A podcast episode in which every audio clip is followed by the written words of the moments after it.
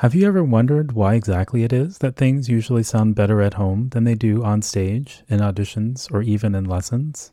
It's easy to chalk it up to nerves or assume that you just have to practice more or get more performance experience. And sure, those things certainly are part of the puzzle, but a lot of times that's not really the true root cause. If you've been confused by the inconsistency of your performances, I put together a free four minute quiz called the Mental Skills Audit which will help you pinpoint your mental strengths and weaknesses and figure out what exactly to adjust and tweak in your preparation for more consistently optimal performances. You can take the mental skills audit online at bulletproofmusician.com slash MSA. That's MSA for mental skills audit. And again, it's 100% free and it'll take just four minutes to get your results emailed to you as a PDF.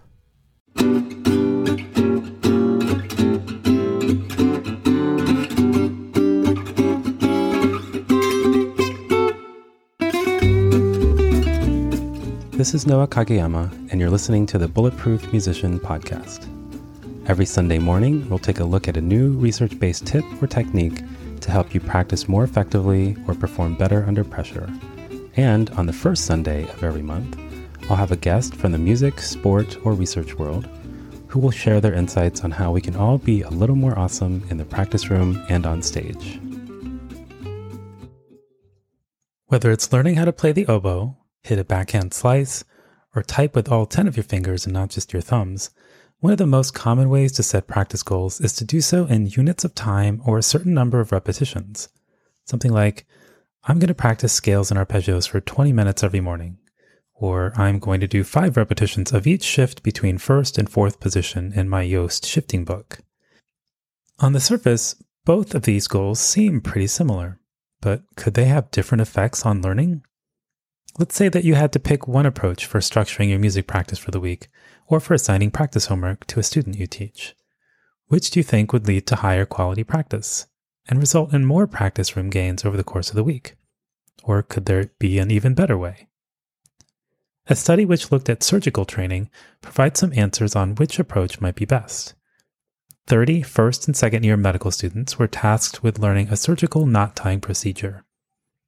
All participants started off by watching a video of the procedure. Then they tried to put what they just saw into practice without any instruction or guidance.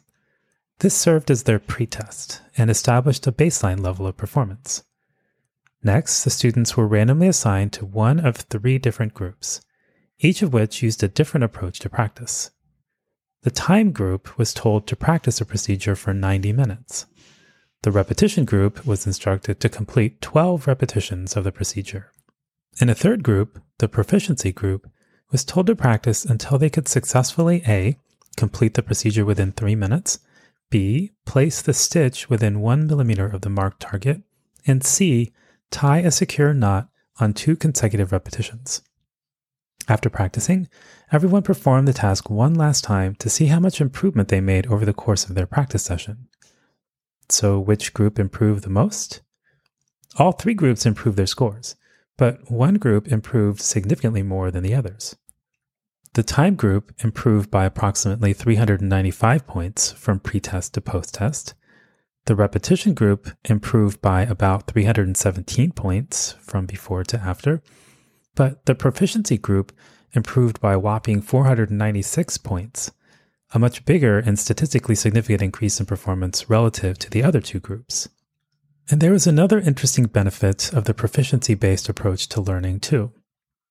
Specifically, the standard deviation of the proficiency group scores was much lower than that of the other groups. The proficiency group had a standard deviation of just under 48, while the repetition group's standard deviation was just over 111, and the time group's standard deviation score was around 126. And why is this so cool? Well, this is basically a fancy way of saying that everyone's final performances in the proficiency group were pretty even. And that despite starting out by performing at very different levels on their initial practice attempt, because the standard deviation of the proficiency group's initial practice attempt was about 131, by the end of practice, they were all able to perform at a pretty similar level. Meanwhile, the post practice scores in the other groups were all over the place. Some students got to a high level, while other students struggled and performed poorly. Some were in the middle. In other words, there's a lot more variation in the final performance scores of the students in the time and repetition groups. Of course, this would only be a fair comparison if the three groups spent about the same amount of time practicing and completed a similar number of repetitions, right? Fortunately, all three groups' practice metrics were pretty much the same. The time group practiced for 90 minutes and averaged just under 11 practice repetitions within that time. The repetition group did 12 repetitions, which took them about 99 minutes on average to complete. And the proficiency group completed an average of 11.9 repetitions and spent about 89 minutes practicing. So, how can we apply this to our own practice? Well, it's really easy and tempting to plan out our daily practice sessions around a target number of minutes or repetitions. And it's not like time and repetition goals are a terrible, horrible, no good, very bad way to assign practice homework. After all, the groups that practiced for time and repetition did improve also. But it does make sense that practicing for proficiency would lead to greater skill development than focusing on the clock.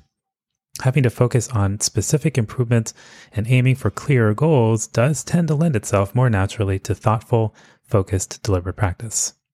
Because if it turns out that shifting from first to third position on the A string is a breeze, you might get bored before you reach your time or repetition goal and end up going through the motions and practicing mindlessly.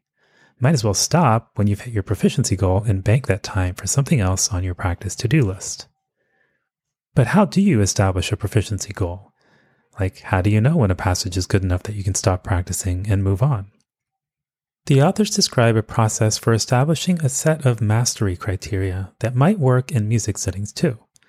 Essentially, the idea is to observe experts performing a task, analyze the task itself, and then identify the most important aspects of the task that are indicators of a high level of performance.